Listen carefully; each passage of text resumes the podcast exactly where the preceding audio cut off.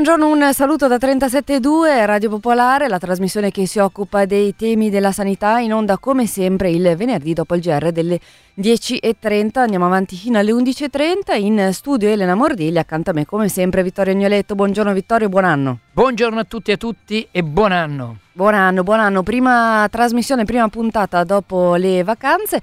I nostri contatti naturalmente sono sempre quelli, ci avete scritto anche durante le vacanze a 372 chiocciola radiopopolare.it. Vi ricordo anche i collegamenti per la diretta, diretta chiocciola popolarenetwork.it per le vostre mail poi 331 6214 013 per sms e telegram. In apertura vi vogliamo anche eh, ricordare i contatti del difensore regionale molto utile, si trova tutto sul sito www.difensore difensoreregionale.lombardia.it è un'informazione che trovate anche sulla pagina Facebook di 372, quella dell'Osservatorio Salute e quella di Vittorio Agnoletto, così come trovate anche eh, tutte le informazioni su come comportarvi di fronte alle liste d'attesa in dei, po- in dei post che potete leggere anche se non siete su Facebook. Vittorio, di che cosa parliamo nella puntata di oggi?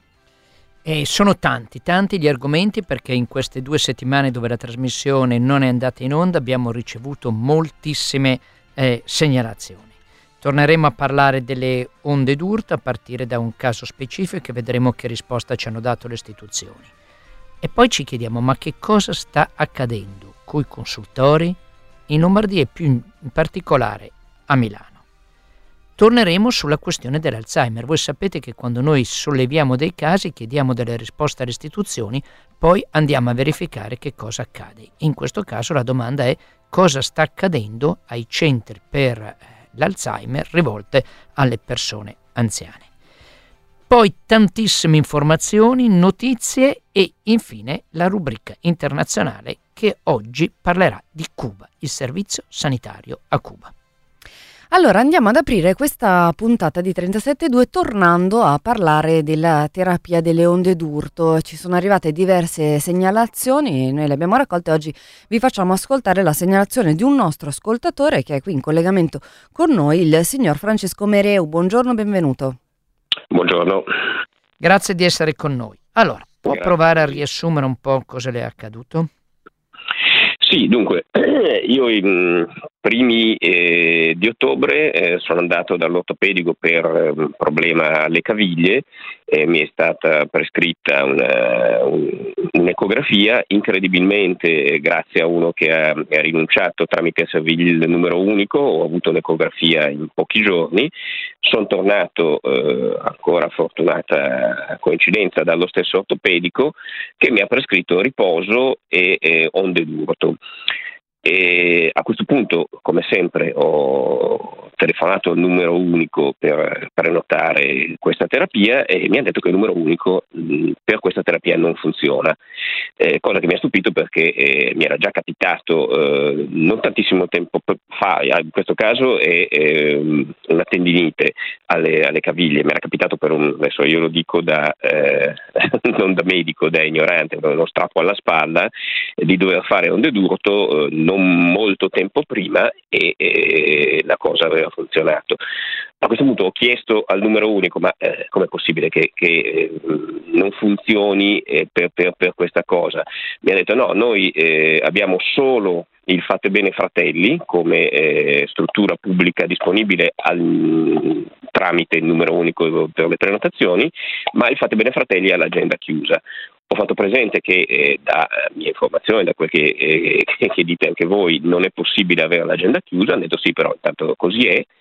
E vabbè, allora cosa devo fare? Allora deve mh, prenotare eh, mh, personalmente eh, mh, presso le varie strutture o pubbliche o convenzionate. Detto, ma in che senso personalmente? Eh, nel senso che eh, questa prestazione nella maggior parte delle strutture non mi hanno saputo dire eh, chi in un modo, chi nell'altro, non accettano prenotazioni telefoniche, ma bisogna andare di persona nella struttura. E ma mi sembra impossibile, mi sembra un po', un po una follia, cioè io vado eh, domani a Niguarda, dopodomani a Fate Bene e mi dicono febbraio, poi vado al Fate Bene e mi dicono marzo, poi vado non so dove, mi dicono ah, ritorno a Niguarda e dico ah, no, oh, boh, quella non c'è più. Cioè, se, sembra eh, un, un, gioco dell'oca eh, negativo. E mi è sembrata strana la risposta, ho tentato altre due volte eh, di chiamare il numero unico, ma eh, a questo punto la, la, la, risposta è sempre stata la medesima. E a questo punto ho provato a telefonare a varie eh, strutture convenzionate a cui mi ero già rivolto eh, precedentemente e tutte queste strutture mi hanno detto no, noi non siamo più convenzionati, lo facciamo solo privatamente a pagamento. Ho segnalato la cosa al difensore civico, eh, il difensore civico diciamo in non tanto tempo eh, mi ha contattato telefonicamente dandomi una prima indicazione ovvero mi ha detto eh, di rivolgermi al mio medico curante e far modificare la, la, prescrizione, la ricetta rossa che mi ha fatto lo specialista, mettendo una priorità. Eh, ho segnalato al mio medico curante che eh, devo dire è molto, molto, efficiente, funziona molto bene, mi ha detto no, noi questo non lo possiamo fare, le prescrizioni dello specialista le può modificare solo lo specialista. Con alcune difficoltà sono riuscito a contattare, eh, ritornare nella, nella, struttura che è il poliambulatorio di, di Via Doria e ho riparlato con eh, l'ortopedico che mh, mm, mi ha fatto, ah perché poi il numero, il, mm, pardon, eh, il difensore civico, seconda eh, comunicazione, quando gli ho detto che la cosa non aveva funzionato in quel modo, mi ha detto, boh, allora se la faccia modificare dallo specialista e lo specialista mi ha detto che su eh, indicazione del, dell'ASL, dell'ATS, eh, non, non, può dare priorità per una prestazione del genere. Mi ha suggerito un ambulatorio di vicino che anche quello eh, effettua la, la sì, cosa andiamo avanti. Quindi, Poi è intervenuto il difensore civico che ha scritto al dottor Pavesi della direzione welfare della regione Lombardia, giusto? Sì, e, bon, il, il, problema eh, principale, a mio parere, non è stato trattato, cioè perché il numero, il numero, unico di prenotazione regionale non fa il suo lavoro su questa patologia. Allora, noi abbiamo sollecitato anche noi il direttore generale del welfare della regione Lombardia a rispondere, perché le segnalazioni sul non funzionamento della possibilità di fissare le onde d'urto sono tante quelle che ci sono arrivate. E il dottor Pavesi ieri sera alle 19 ci ha risposto così. Ascolti poi eh, ci commenti. Gentilissimi, con riferimento alla segnalazione relativa alla prestazione onde d'urto focali, si informa che trattandosi di prestazioni di secondo livello, ossia prestazione richiesta da specialista a seguito di un primo inquadramento clinico, di norma la gestione della prenotazione è in carico direttamente all'ente sanitario a cui afferisce lo specialista prescrittore. Si ringrazia per l'invito, ma a causa di impegni istituzionali non derogabili non potranno partecipare alla trasmissione. Tutti questi direttori, assessori hanno tutti, tranne eccezioni, impegni non derogabili, non possono mai venire a spiegare ai cittadini come stanno le cose. Allora, qua dice che non si può fissare con il centro unico di prenotazione e che la prenotazione avrebbe dovuto farla l'ente nel quale opera lo specialista che gliel'ha prescritta. Allora, qual era l'ente dove lei è andato e dove lo specialista gli ha prescritto le onde d'urto? È il poliambulatorio di Via Doria. E nel e... poliambulatorio di Via Doria fanno le onde d'urto? E adesso mm, dovrò andare di persona a verificarlo, ma temo che le facciano solo a pagamento, come succede spesso.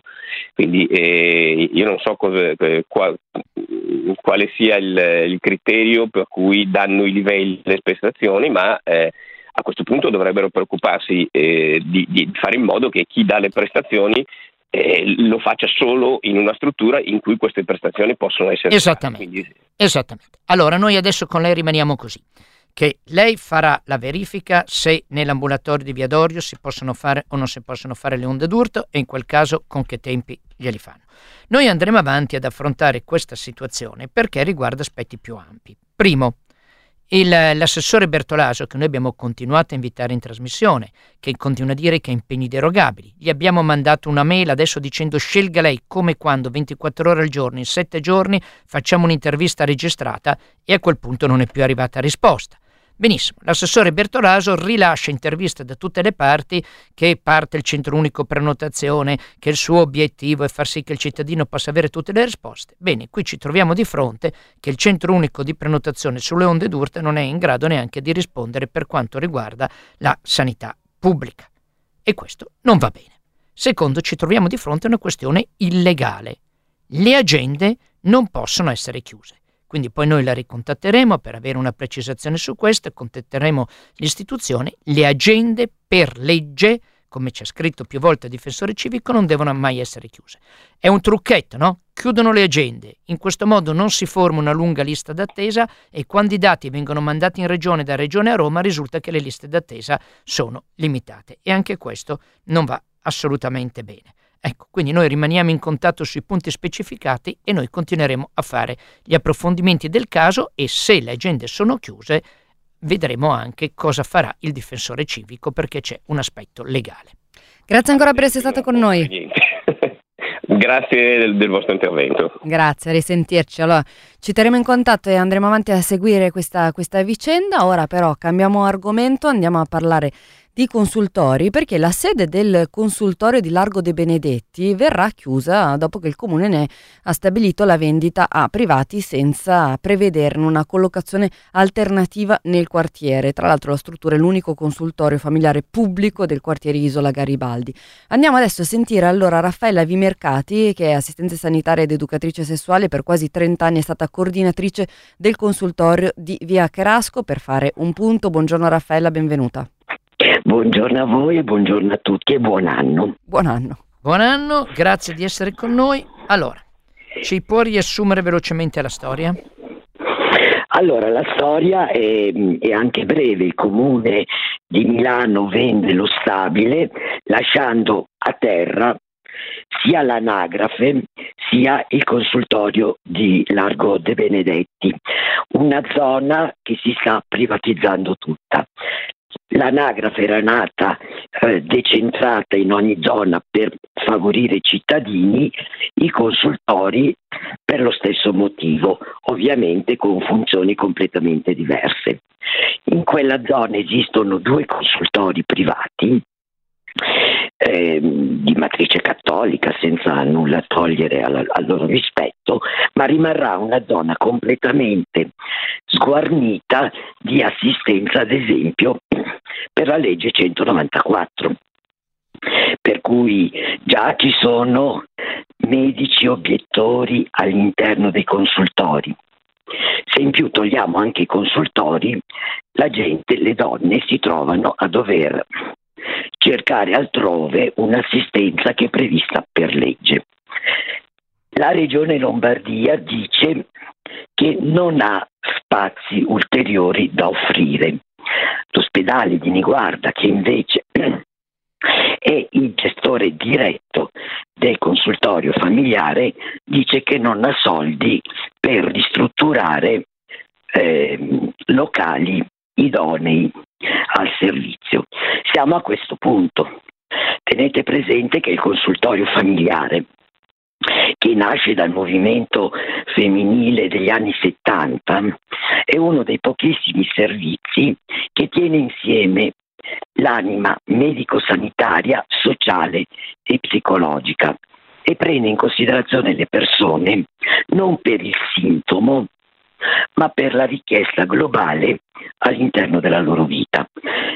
Ad esempio la gravidanza, la gravidanza che è sempre stata vista come un ambito medico, in effetti non è una malattia, è un evento, è un evento importante nella vita della donna, della coppia e deve essere preso in considerazione in tutti i suoi aspetti. Il consultorio offre sia la consulenza prenatale che la gestione della gravidanza fisiologica, ma anche la preparazione al parto, ma anche il post parto con i gruppi mamma-bambino e con tutto quello certo, che... Certo, siamo attorno... proprio di fronte a una struttura che non si limita a curare, ma io direi che si prende cura del percorso della donna, del bambino, anche della coppia quando è necessario, e quindi una struttura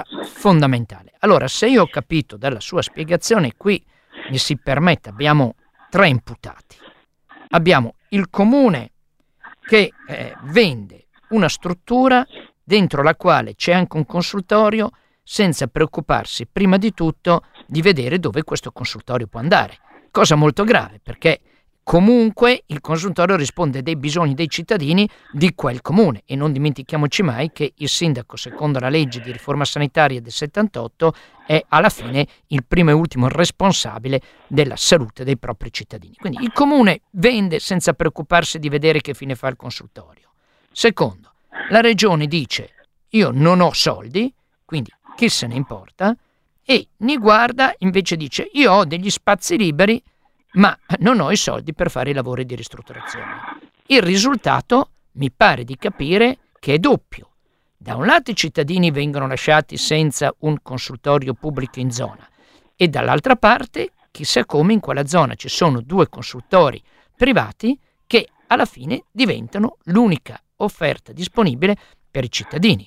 E come chi ci ascolta sa molto bene, questo non riguarda in tale caso solo l'aspetto economico, e solo lo metto tra virgolette, ma sappiamo molto bene anche che per i temi delicati, delicati, ad esempio l'interruzione di gravidanza e via dicendo, avere solo dei consultori privati segnati da una forte matrice religiosa può essere anche un problema.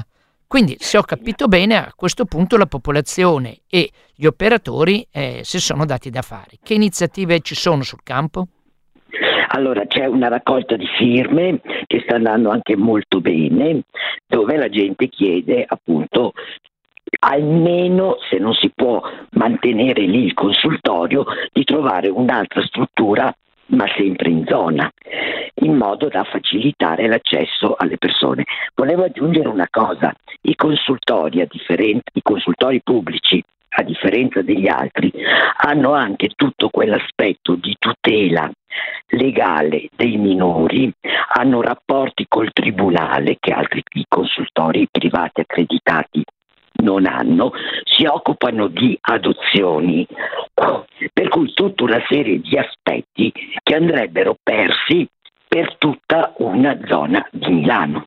E la gente se ha bisogno di queste prestazioni non può spostarsi dall'altro capo, come sarebbe assurdo spostare il consultorio in altre zone di Milano dove già ci sono le sedi degli altri consultori. Certo, e questo viene a ricadere oltretutto su una fascia di popolazione resa sempre più debole anche dalla post-pandemia, perché quando parliamo di minori, di problematiche relative ai minorenni, noi sappiamo che queste problematiche sono in forte, forte aumento. Una domanda specifica, lei sa se questi consultori privati che sono in zona sono convenzionati col Servizio Sanitario Nazionale oppure no? Sono accreditati sono accreditati per cui pur non svolgendo tutte le funzioni previste dalla legge 44 regionale che indica quali sono le funzioni del consultorio, hanno pari dignità con i consultori pubblici. Quindi è un accesso non a pagamento, giusto? Non, allora, anche al consultorio nel, mm, con la legge di Lorenzo avevano messo ai primi anni del 2000 avevano messo i ticket, però mantenendo assolutamente tutelata tutta una serie di... Sì, ma intendo dire l'accesso a questi consultori privati, con tutti i limiti che hanno, che di cui lei ci ha spiegato, l'accesso è attraverso le stesse modalità dell'accesso al consultorio pubblico? Per, alc- per, per, alcune funzioni sì, compresi i ticket, ad esempio per le visite certo. ginecologiche o quant'altro. Poi il consultorio pubblico tutela anche la fascia degli adolescenti.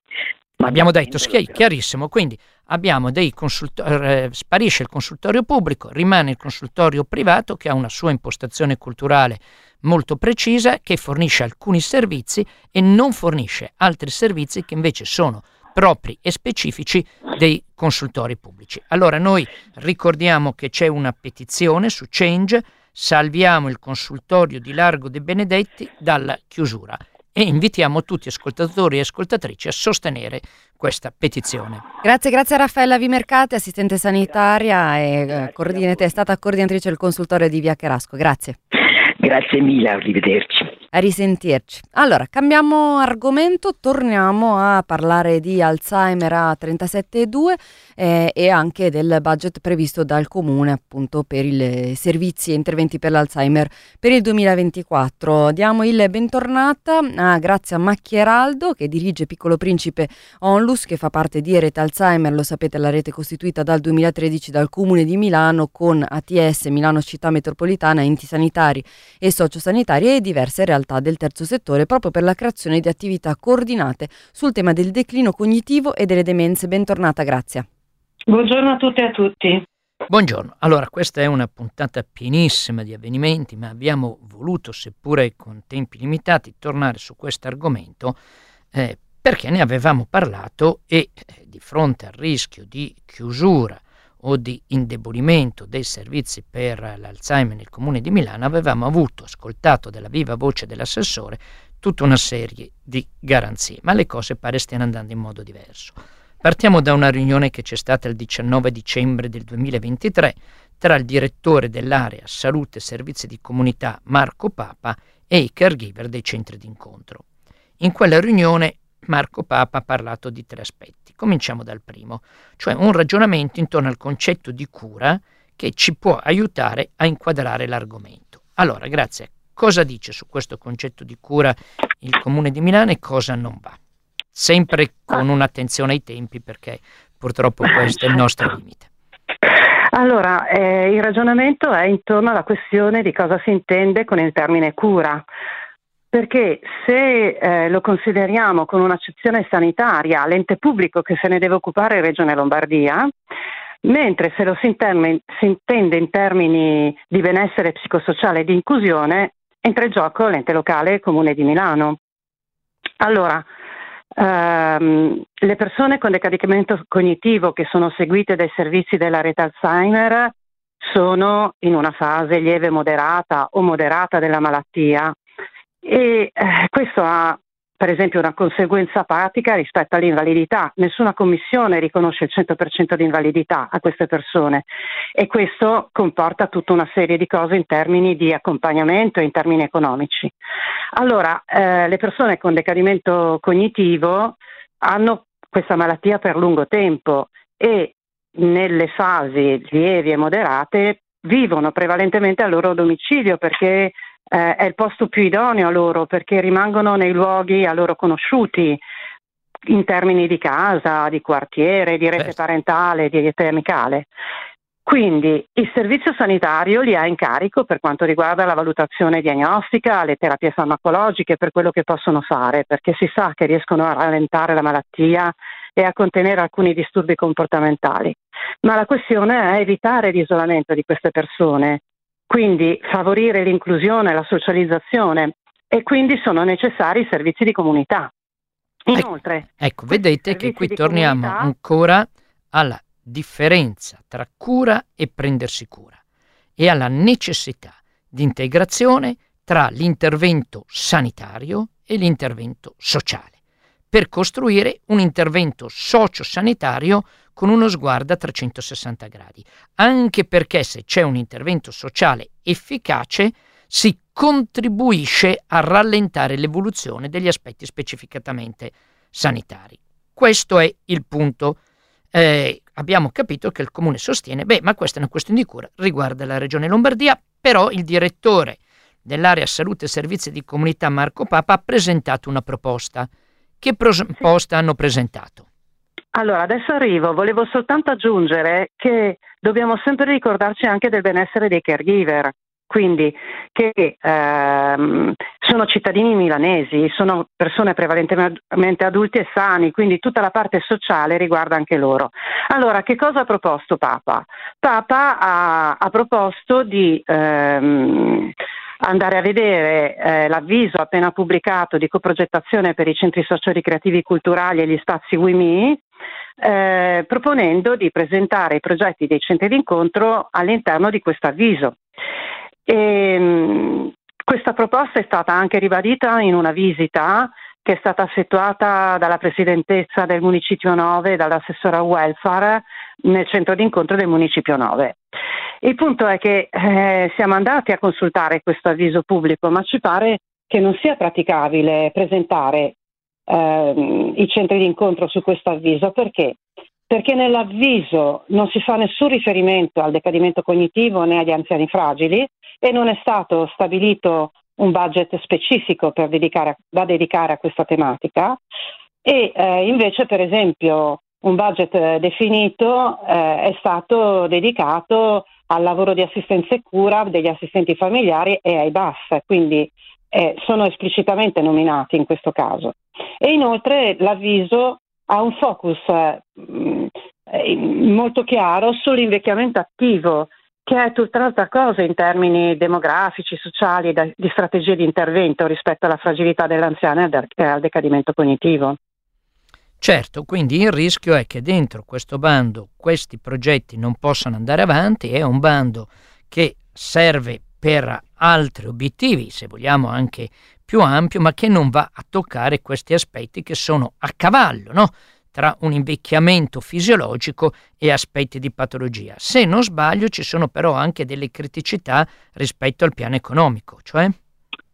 Eh sì, non c'è margine dal punto di vista economico perché, perché eh, bisogna considerare che i centri socio-ricreativi culturali nel 2023 hanno ricevuto un contributo da parte del Comune di Milano intorno ai 4.000 euro, mentre eh, il piano economico del progetto dell'avviso eh, risulta stanziare circa 2.500 euro all'anno per ciascun centro socio-ricreativo anziano, quindi c'è già un taglio no? di circa il 62%, è difficile inserire una ulteriore attività di fronte a un taglio.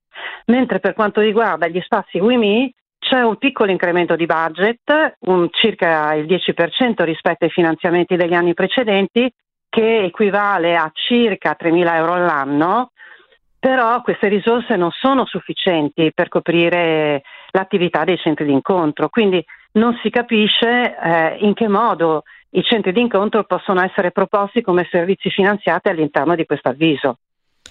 Loro vi hanno parlato anche di una riorganizzazione, ristrutturazione del servizio? Sì, dicono che ci stanno lavorando, così ha affermato Papa. Eh, sia i caregiver che noi come ente gestore ci siamo detti disponibili a partecipare al confronto per, eh, per, per, per, concordare una modalità di ridefinizione dei centri d'incontro, però questa proposta è caduta nel vuoto. Vediamo un po' se ho capito bene. Eh, sostanzialmente scompaiono a Milano, scomparirebbero a Milano questi centri dedicati appunto a anziani fragili con avvio di patologie, eh, con inizio di Alzheimer. Verrebbero integrati tutti all'interno di un centro di incontro con la logica che noi continuiamo a sentire a questi microfoni. Ogni volta che chiudono un consultorio dicono non la chiudono ma l'accorpano a qualcun altro, a un altro consultorio. Quando dicono che quando scompare una Wompia dicono che non è scomparsa ma che è stata aggregata a un'altra Wompia. Quando viene chiuso un CPS dicono che non è stato chiuso un CPS ma che è collocata all'interno dell'ospedale dove c'è già il reparto psichiatrico. Al di là delle parole, il significato che noi eh, comprendiamo è che vengono tagliati questi eh, servizi e che oltretutto i fondi che sono messi a disposizione invece per per esempio il centro socio-ricreativo e culturale hanno anche loro dei tagli ulteriori che in alcuni casi superano il 60%. Mi pare che questo sia un problema molto grave in generale, ma in particolare in una città come Milano dove l'invecchiamento avanza, cioè vi è una popolazione che fortemente eh, segnata da un'età avanzata e quindi di questi servizi ce ne sarebbe molto molto più bisogno e non meno. E, insomma, questa mh, situazione ci, ci, preoccupa moltissimo. Eh, cosa intendete fare in 30 secondi? Allora, noi abbiamo una proroga fino al 31 marzo dell'attività dei centri di incontro, il tempo è pochissimo, quindi abbiamo intenzione a questo punto di eh, continuare a, a, sollecitare il Comune di Milano, eh, di iniziare anche a parlare con Regione Lombardia e di eh, cercare di dare visibilità alle, a questa questione specifica e in più generale alla questione dell'invecchiamento della popolazione e delle necessità di politiche e strategie che se ne occupino. Bene, noi continueremo sicuramente a seguire questa vicenda. Grazie. Grazie, grazie, grazie a Macchieraldo che dirige appunto il piccolo principe Onlus che fa parte di Rete Alzheimer.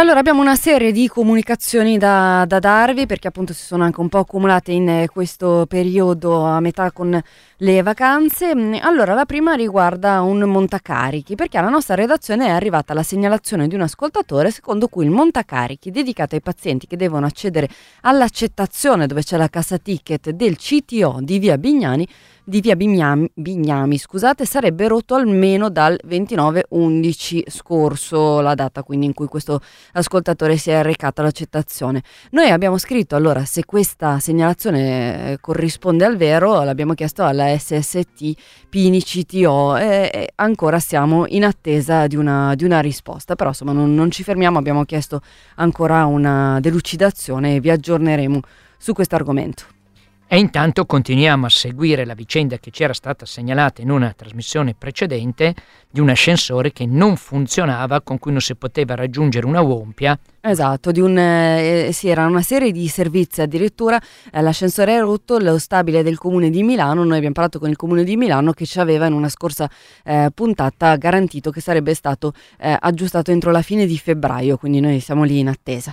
Ecco, voi dite, ma a eh, 37.2 adesso rincorre ogni ascensore, rincorre ogni montacarico, sono le vostre segnalazioni, ma al di là di questo, noi siamo preoccupati, perché qui eh, quello che sta uscendo in questo momento, le prossime puntate spazieremo molto in modo più ampio al di fuori del comune di Milano, ma eh, questi sono limiti che riguardano il Comune di Milano. Io ho un po' l'impressione che le realtà, i gruppi di cittadini, le associazioni che si occupano di consultori che vengono chiusi, di montacarichi che non eh, funzionano, di centri per anziani con Alzheimer che eh, hanno un futuro sempre più incerto, forse devono parlarsi e cercare di interloquire, ecco, fare un'avvertenza forse unica, forse c'è bisogno di un'avvertenza nel Comune di Milano sulle condizioni del welfare. Ma andiamo avanti. Andiamo avanti perché alla nostra redazione è arrivata un'altra segnalazione.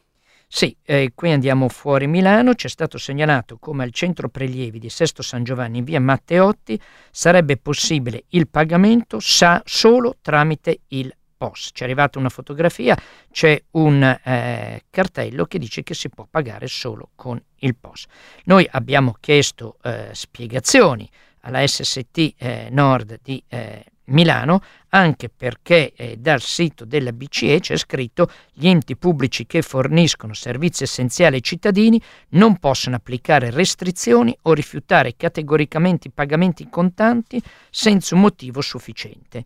E ciò aggiungono, comprometterebbe addirittura il corso legale delle banconote. Noi molto più semplicemente diciamo che tante persone anziane devono poter pagare in moneta e quindi abbiamo scritto. Abbiamo scritto e ci hanno risposto ieri, dopo le opportune verifiche confermiamo che presso il nostro centro prelievi di Sesto San Giovanni è possibile pagare anche in contanti, al che noi abbiamo subito riscritto grazie della risposta, tuttavia facciamo notare che il cartello, che potete vedere in una fotografia che noi appunto gli abbiamo allegato alla prima mail che gli abbiamo mandato, era su carta intestata della SST. Risulta quindi irrisolto l'interrogativo perché c'era quel cartello e inoltre abbiamo anche chiesto chi l'aveva autorizzato. Vi aggiorneremo anche su questo. E comunque siamo riusciti a far sì che quel cartello scomparisse. Eh, andiamo avanti. Eh, allora, ci sono state poste delle domande rispetto allo screening per l'epatite C. Noi oggi siamo in grado di informarvi che lo screening per l'epatite C è stato prorogato per l'anno 2024 e quindi le persone possono presentarsi con la lettera di invito che hanno ricevuto presso i centri che sono indicati nei vari link che spiegano di ogni ATS che spiegano orari e modalità. Inoltre, e qui riguarda coloro che hanno ricevuto la lettera di invito e quindi lo screening lo possono fare anche nel 2024, screening gratuito. Inoltre informiamo che i cittadini nati tra il 1969 e il 1989, a cui non è ancora arrivata la lettera, riceveranno un'apposita lettera nei prossimi mesi con le indicazioni per poter aderire alla campagna di screening contro l'epatite C. Si ricorda anche che non è necessario il digiuno per tale prelievo. Non devono partecipare allo screening i donatori di sangue in quanto lo stesso test viene eseguito a ogni donazione e le persone già trattate per epatite C e che ha già aderito precedentemente. Abbiamo ancora solo un minuto, Vittorio, prima di passare alla nostra rubrica.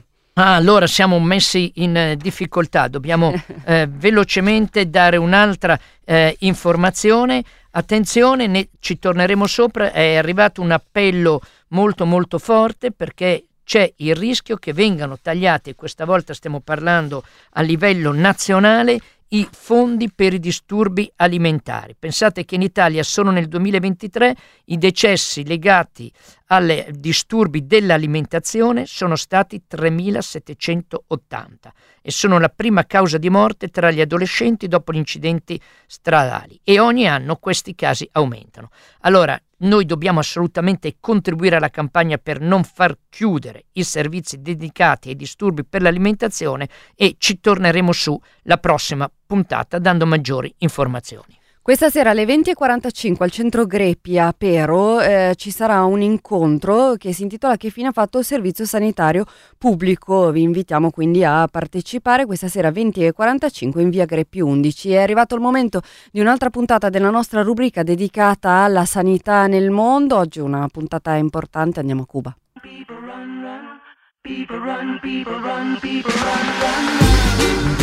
Sanità nel mondo la rubrica internazionale di 372.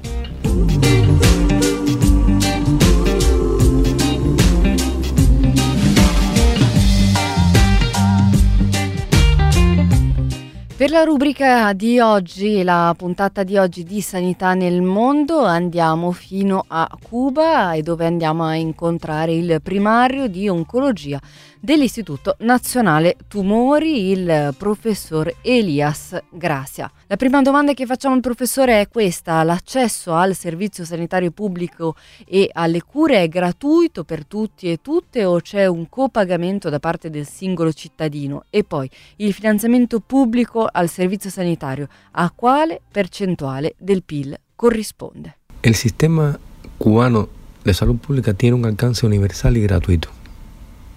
Esto queda así plasmado en la Constitución de la República, que Esta ultima fu approvata por referendum. Il sistema sanitario cubano ha una copertura universale e gratuita. I cittadini non devono pagare alcun tipo di ticket.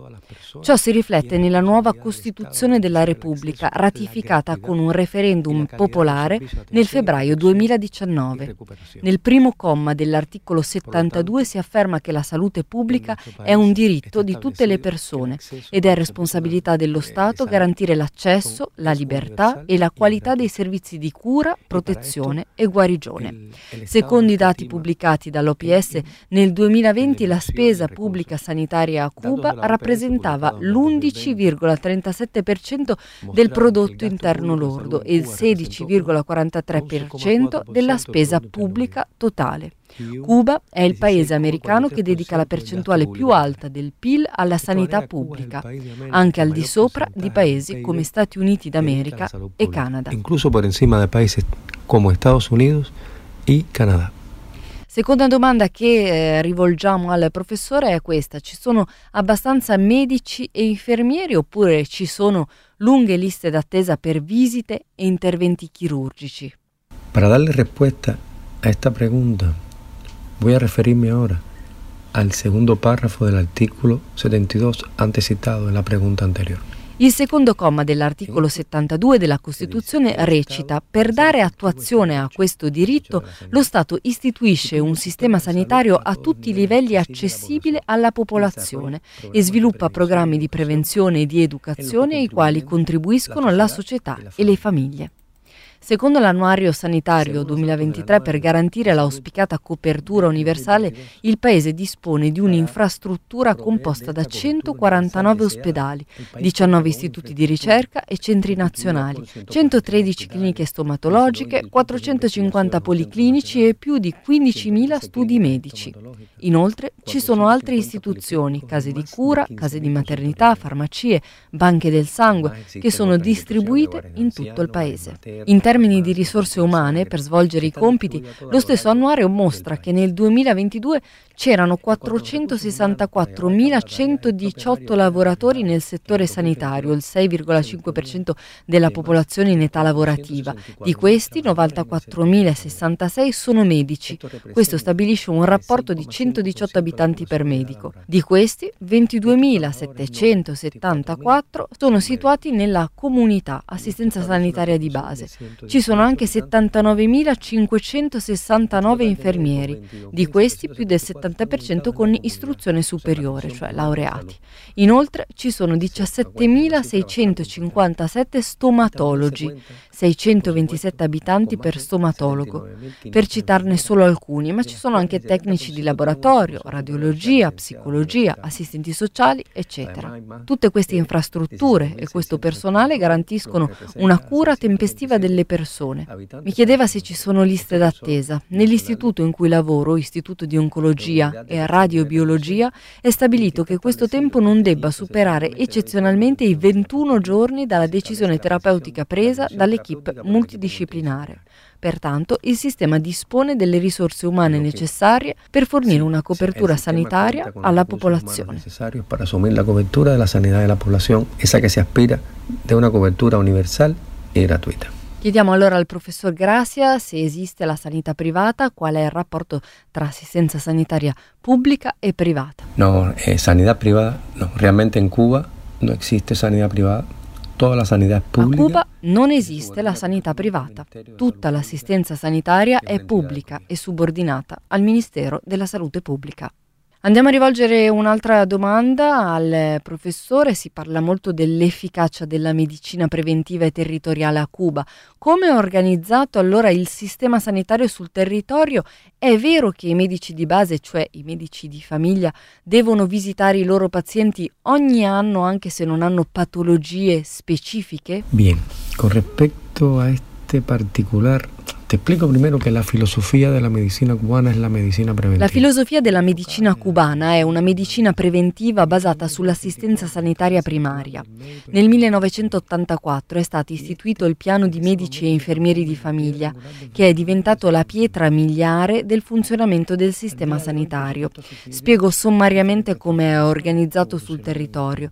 Tutto parte dall'equipe sanitaria di base, composta da un infermiere e da un medico di famiglia, che si occupa di una popolazione di circa 1500 persone. Diverse equip sanitarie di base sono raggruppate in gruppi di lavoro di base, che comprendono anche altri specialisti, nonché un assistente sociale e uno psicologo. Diversi gruppi di lavoro di base sono riuniti in un'area sanitaria che copre una popolazione intorno a un policlinico, il quale fornisce servizi di laboratorio clinico di base, diagnostica per immagini di base, consultazioni specialistiche ed è anche la sede di questi gruppi di lavoro di base. In seguito alla regionalizzazione, le aree sanitarie indirizzano i loro pazienti agli ospedali di assistenza secondaria quando è necessario un intervento di assistenza secondaria. Una volta visitati, i pazienti vengono rinviati all'equipe sanitaria di base della loro specifica area sanitaria per il follow-up. Si tratta di un processo organizzato e dinamico che consente una valutazione e un intervento pianificati e programmati. È guidato e coordinato dall'equipe sanitaria di base, in considerazione della situazione sanitaria degli individui e delle famiglie. In questo modo gli individui vengono classificati in gruppi dispensativi presumibilmente sani, a rischio, malati e disabili, che devono essere valutati in modo completo con una frequenza minima a seconda del gruppo a cui appartengono. L'analisi della situazione sanitaria è il processo attraverso il quale si studia la situazione sanitaria di una comunità per identificarne i principali problemi e si definiscono le strategie di intervento per migliorarne lo stato di salute con un approccio multidisciplinare, con la partecipazione della comunità e con l'intersettorialità territorialità. Personalmente, prima di specializzarmi in oncologia, ho lavorato per sei anni come medico di famiglia, formandomi in medicina generale completa. Questo ha favorito in me una visione più olistica quando mi occupo di oncologia e una visione più integrale dell'individuo, non solo incentrata sulla sua malattia, ma anche sul suo ambiente sociale, sulla sua famiglia, sui suoi usi e costumi. E ciò aiuta sicuramente a gestire meglio la cura delle persone. Sino también en su entorno social, su familia, sus hábitos, costumbres. Y esto definitivamente te ayuda a afrontar mucho mejor la atención de las personas. Anche di recente Cuba ha raggiunto grandi risultati riconosciuti da tutti, come ad esempio l'azzeramento della trasmissione dell'HIV da madre a figlio o i successi nella produzione di vaccini. Ecco, allora chiediamo al professor Gracia eh, quali sono le ragioni principali di questi successi. Eh, sí, es verdad. Los éxitos que ha tenido la sanidad en Cuba son reconocidos de manera unánime de forma internacional. Innanzitutto credo che la ragione principale sia la volontà politica e l'impegno del governo nel voler realizzare tutto ciò, altrimenti sarebbe impossibile. A livello di attuazione i risultati sono dovuti al lavoro di tutti i livelli di assistenza, dal medico di famiglia allo specialista di cure terziarie, al lavoro multidisciplinare, tutti guidati da un programma progettato per affrontare ogni problema di salute in questione, individuare precocemente qualsiasi alterazione e promuovere un intervento intervento tempestivo. Le azioni sanitarie sono progettate in modo coerente per ottenere l'impatto desiderato. Non sono azioni casuali, non sono azioni isolate e disordinate. Dietro questi risultati c'è il pensiero di scienziati della salute altamente qualificati, formati in modo eccellente dentro e fuori il paese, che mettono a punto programmi e procedure sanitarie che vengono poi ben eseguiti da medici, infermieri, e altri operatori del sistema, i quali hanno una filosofia del lavoro profondamente radicata. È qui che, a mio avviso, risiede il successo. Nel caso della produzione di vaccini e di altri prodotti biotecnologici c'è stato anche un impegno da parte dello Stato a sviluppare questa industria anche nei momenti più difficili della crisi degli anni 90 e oggi vediamo i frutti di questo investimento anche sotto un altro aspetto, dove ciò che più conta è il capitale umano e il modo in cui l'industria farmaceutica si relaziona con il sistema sanitario come un altro membro del sistema. Questo è una relazione che non si suele ver in altri luoghi del mondo. Ultima domanda che facciamo al professor Elias Gracia è questa: qual è il peso e quali sono gli effetti sulla salute del blocco statunitense contro Cuba? Sì, il blocco statunitense tiene molto peso. Los efectos del bloqueo estadounidense sobre la salud pública en Cuba son muchos. Un peso notevole. Gli effetti del blocco statunitense sulla salute pubblica a Cuba sono molteplici, sia diretti che indiretti. Tra gli effetti diretti c'è l'impossibilità di acquistare farmaci, attrezzature, apparecchiature e risorse in un mercato che dista solo 90 miglia da Cuba, poiché alle aziende statunitensi è vietato commerciare con Cuba. Pertanto i farmaci e le tecnologie avanzate possono essere ottenuti solo sul mercato statunitense e non sono accessibili ai pazienti cubani. Come se non bastasse, le leggi sul blocco impongono anche che le aziende di paesi terzi che commerciano con Cuba prodotti che contengono più del 10% di componenti statunitensi possano essere soggette a sanzioni economiche. Quindi la gran parte dei farmaci, delle materie prime, delle attrezzature deve essere acquistata sul mercato asiatico, Cina, Vietnam, India, con conseguente aumento dei costi di trasporto o in alternativa attraverso terzi, rendendo anche le operazioni più costose. Il blocco agisce anche indirettamente, poiché mira a minare l'economia cubana nel suo complesso, limitando i mercati, limitando le fonti di finanziamento, bloccando e perseguitando le transazioni balcaniche. Tutte queste misure misure e molte altre ancora producono gravi danni alla nostra economia, colpendo la produzione di beni e risorse, limitando la capacità del Paese di acquisire valuta estera e quindi di svilupparsi economicamente. Questo significa che lo Stato deve sostenere spese aggiuntive, che lo sviluppo economico viene rallentato, che si devono spendere numerose risorse solo per evitare il blocco quindi un sistema sanitario completamente sostenuto dallo Stato che dipende dalla vitalità dell'economia del paese, ne risente. Entonces, un sistema sanitario que es sostenido íntegramente por el Estado y que depende que la economía del país sea vital, se ve afectado.